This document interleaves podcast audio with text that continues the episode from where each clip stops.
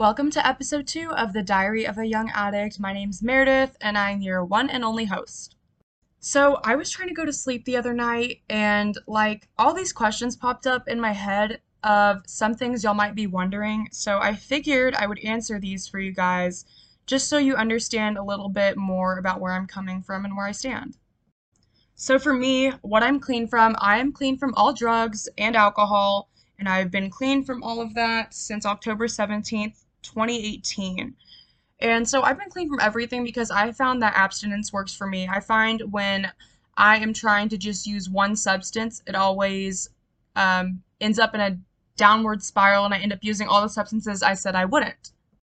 And I know that um, I've met some people in the programs who still use some substances but say they're clean from one. And like, I don't want to say like I support that or don't support that, but I've had to come to terms with my thoughts on that. And basically, it's just like, if it's going to keep you from killing yourself, do that. But I think, like, if you want to give recovery a shot, try abstinence because I feel like you gain the most freedom when you are free from it all. The next question I wanted to get into is like, how do I meditate? How do I pray?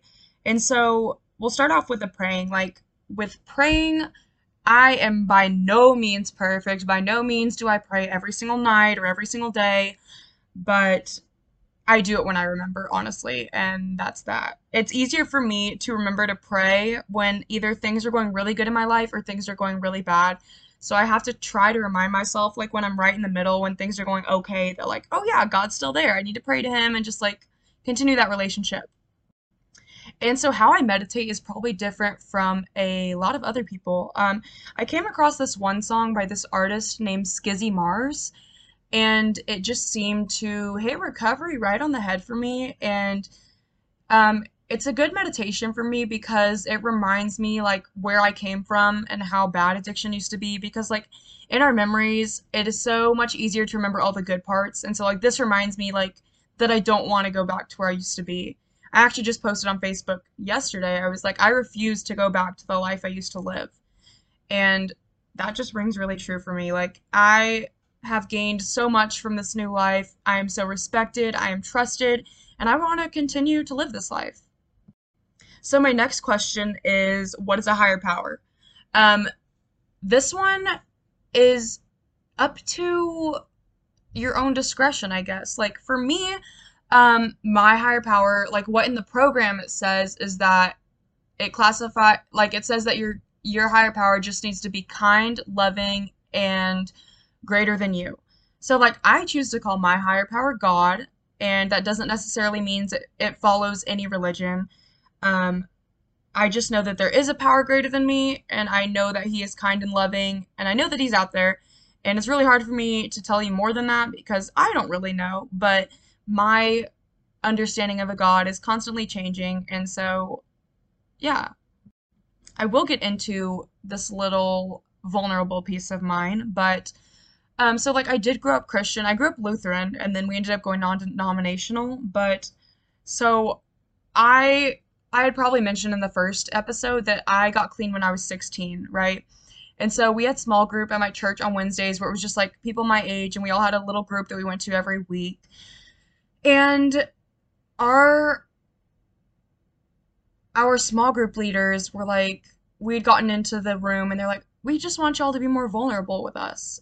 And one girl had shared like oh like i have a masturbation problem. And everyone had put their hands on her were giving her words of affirmation and support. And it was just like it was a really cool experience to watch. And so i decided i was going to share that i was clean four months from drugs and alcohol, which is something I was so proud of and I was so excited to share. Of course, I was a little nervous. And so when I get those words out and I share that with them, um, everyone's quiet and they stared at me like I was a monster. And for me, like it'll some it's something I'll forever remember and it was something that was very traumatic to me. Like I am doing therapy and EMDR on it now to this day, literally five years later. And so like I never went back to church after that.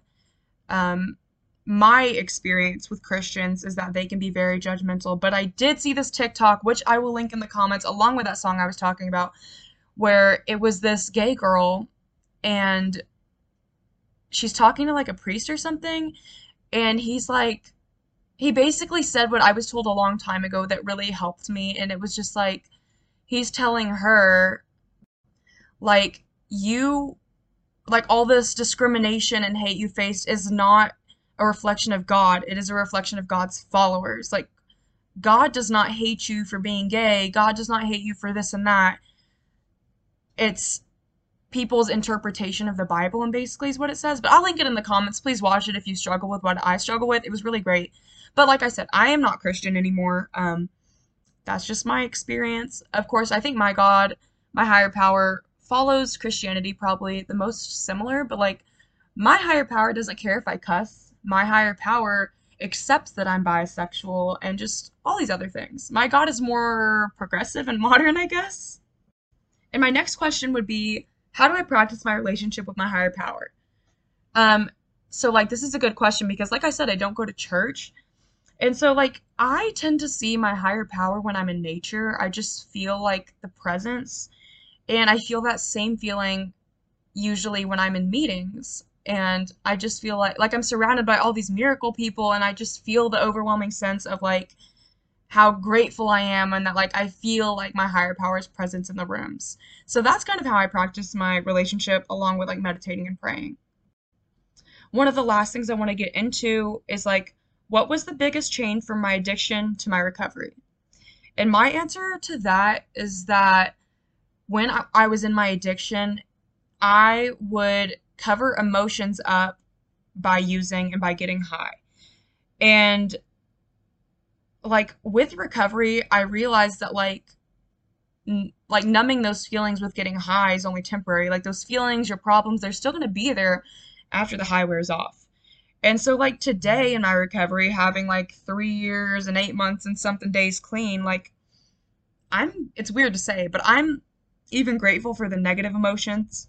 I feel my emotions like in November I I went through a really toxic relationship and I found out that I had been cheated on and like I I didn't go get high over it, and I did not go have sex with a bunch of different people to cover up those feelings. Like I'm grateful that I felt those emotions all the way through and I let myself heal that way and that like I wasn't hiding them. And so it's weird to say, but like I'm grateful for all my emotions, good and negative, like good and bad. And one of one of the things that I've noticed in my recovery is that like I feel emotions much stronger. Like someone could say something to me that would not bother anyone else in the slightest, but it'll bother me really hard. And I've just kind of had to deal, I've just kind of had to learn to like how to deal with that. So, as y'all can tell, this is going to be a very laid back podcast. They're not going to, they're probably not going to be 30 minutes long. I honestly can't tell you. Um, but this is just me kind of like educating y'all, um, letting you in on my story, being vulnerable, and hopefully, like, if you're in recovery or looking for what recovery looks like, you can relate to a part of my story. And that's why I share, like, why I'm so open with all this is because I believe my story um, can help someone or can help someone's friend or something like that. I don't know. So, yeah. Um, I did want to share, I have something super exciting coming for y'all. Um, I'm not going to share what it is, but you will see when it's posted. And I did start an email, so if you have any questions, comments, leave them at the email. The email is going to be the diary of a young addict at gmail.com. It's just the podcast name at gmail.com. And um, you, I will leave your question anonymous if you want me to answer a question on the podcast. And if you have a comment, just go ahead and let me know what you think, what I should improve on, any of that. I appreciate constructive criticism. I will link everything I said, I will link in the description along with that email address. And yeah, I hope y'all have a great day and I hope you be the best version of yourself you can be.